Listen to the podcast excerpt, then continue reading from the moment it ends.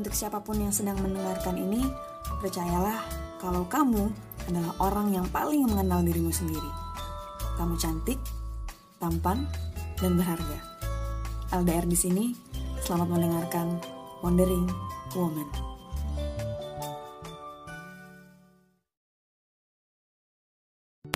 Have you ever felt like you're never good enough? Pernah gak sih kalian ngerasa kalau kalian itu gak cukup baik? I bet a lot of people would say yes, cause I would too. So, di episode perdana ini, gue mau ngomongin tentang cinta kepada diri sendiri. Dengan judul, I owe myself the love that I give to others. Gue berutang pada diri gue sendiri cinta yang gue berikan ke orang lain. Ada banyak kasus di mana orang-orang dapat dengan mudah memberikan cintanya ke orang lain, namun tidak ke dirinya sendiri. Gue juga pernah begitu. Cukup lama gue ngerasa gue ini gak cukup baik, never good enough, gak pantas untuk siapa pun, dan perasaan kayak gitu sungguh sangat menyiksa. Gue hampir 100% yakin orang-orang yang pernah merasakan hal seperti ini adalah orang-orang yang pernah terluka. Entah itu oleh mantan pacar, teman, atau bahkan orang tuanya. Orang-orang ini kehilangan rasa percaya diri sehingga merasa dirinya rendah. Atau yang biasa kita sebut dengan low self-esteem alias rendah diri. Ada banyak hal yang menyebabkan seseorang menjadi rendah diri. Gak ada satu orang pun di dunia ini yang terlahir sebagai orang yang rendah diri. Pasti ada penyebab di balik pribadi yang demikian. Yang paling banyak terjadi adalah karena perkataan atau perbuatan orang lain. Contoh, Lulu terlahir sedikit berbeda dari teman-temannya. Kakinya tidak sempurna. Awalnya ia senang-senang saja bermain dengan teman-temannya. Sampai suatu hari, temannya mengajak Lulu karena Lulu tidak bisa berlari seperti teman-temannya yang lain. Setelah insiden tersebut, Lulu tidak lagi bermain bersama teman-temannya. Dwi memiliki postur tubuh yang lebih besar dari teman-temannya di sekolah ia merasa nyaman dengan badannya. Namun, teman-temannya sering kali menjadikan ia bahan tertawaan. Dwi jadi tidak pede ketika bertemu dengan orang lain. Rama berasal dari keluarga yang sangat sederhana. Kedua orang tuanya bekerja serabutan. Hampir setiap hari Rama diajak oleh temannya karena seragam Rama yang kebesaran dan sudah lusuh. Rama merasa malu setiap kali berangkat ke sekolah. Gue yakin kalian semua pernah melihat hal seperti itu terjadi atau bahkan kalian sendiri yang mengalaminya. Banyak orang bilang, ya udahlah nggak usah didengerin. Kepada kalian yang sering berkata demikian, I'll tell you something. It's not easy as it sounds.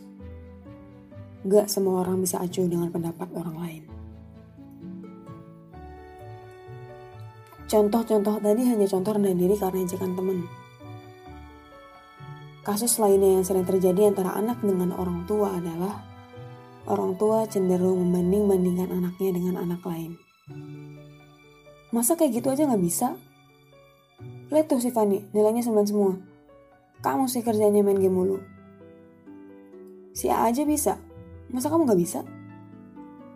Ada juga yang menjadi rendah diri karena terluka oleh cinta. Salah satunya gue. Dulu gue pertama kali pacaran kelas 11 SMA. Gue bener-bener masih polos waktu itu. Gue cuma pacaran 3 bulan dan gue diputusin oleh mantan pacar gue tanpa alasan yang jelas. Dan dengan bodohnya gue terima-terima aja. If I could turn back time, I want to punch him in the face. In fact, I still do. Diputusin tanpa alasan membuat gue meragukan diri sendiri. Membuat gue bertanya-tanya, salah gue di mana? Alhasil, gue jadi merasa diri gue ini gak pantas buat orang lain. Meskipun setelah gue putus, ada beberapa orang yang mendekati gue, tapi gue gak bisa bohong kalau gue gak percaya sama diri gue sendiri. Gue benci ketika gue gak bisa memenuhi ekspektasi orang lain.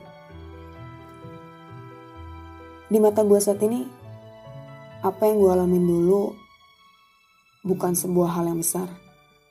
Tapi, gue yang masih polos waktu itu belum bisa dengan baik menghandle permasalahan kecil seperti itu. Yang akhirnya berujung pada kerusakan mental gue. Gue berubah hampir 180 derajat sejak gue diputusin. Pada intinya, ada banyak hal yang bisa menyebabkan seseorang menjadi rendah diri. Terus, apa yang harus kita lakuin seandainya hal ini terjadi pada diri kita? Perjalanan gue melawan Rasa rendah diri dimulai sejak tahun 2012 sampai dengan 2017-2018 kemarin. I'm getting better each year, but the turning point was in 2018, aka last year. Di tahun 2017, gue mengalami penolakan yang kembali mempertanyakan apakah gue ini memang gak baik di mata orang lain. Di akhir tahun 2017, tepatnya tanggal 26 Desember, gue berjanji pada diri gue sendiri untuk tidak terlibat drama percintaan apa pun di tahun 2018. Dan ajaibnya, gue berhasil. Tapi inti cerita gue di tahun 2018 bukanlah gue yang berhasil menjauh dari drama percintaan, tapi adalah gue yang berhasil belajar mencintai diri gue sendiri seperti gue mencintai orang lain dulu.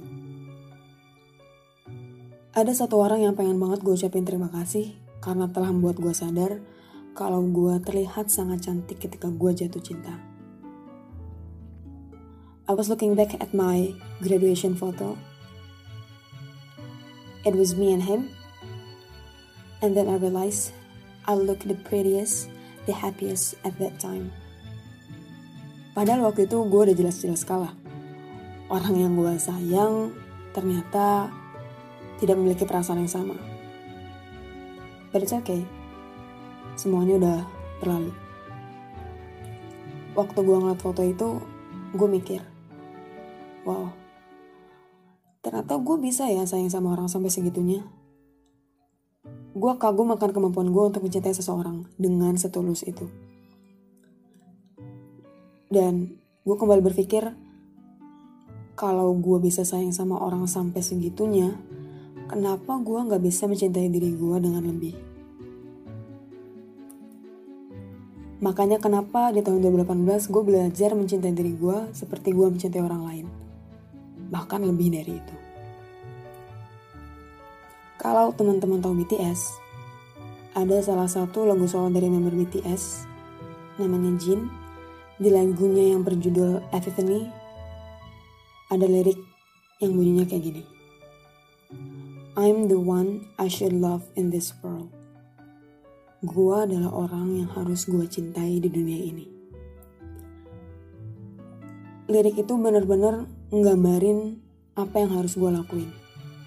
Gue harus mencintai diri gue sendiri.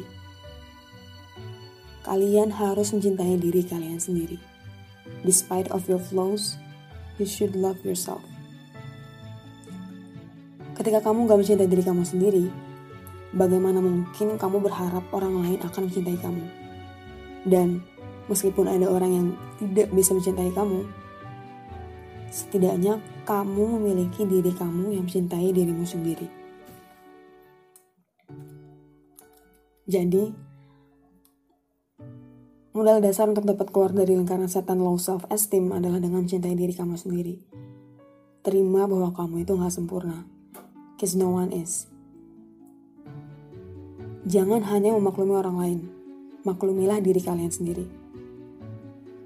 Jangan terlalu keras sama diri sendiri. Gue juga orang yang perfeksionis. gue sering merasa apa yang gue berikan itu belum cukup. Padahal di mata orang lain, gue udah melebihi ekspektasi mereka.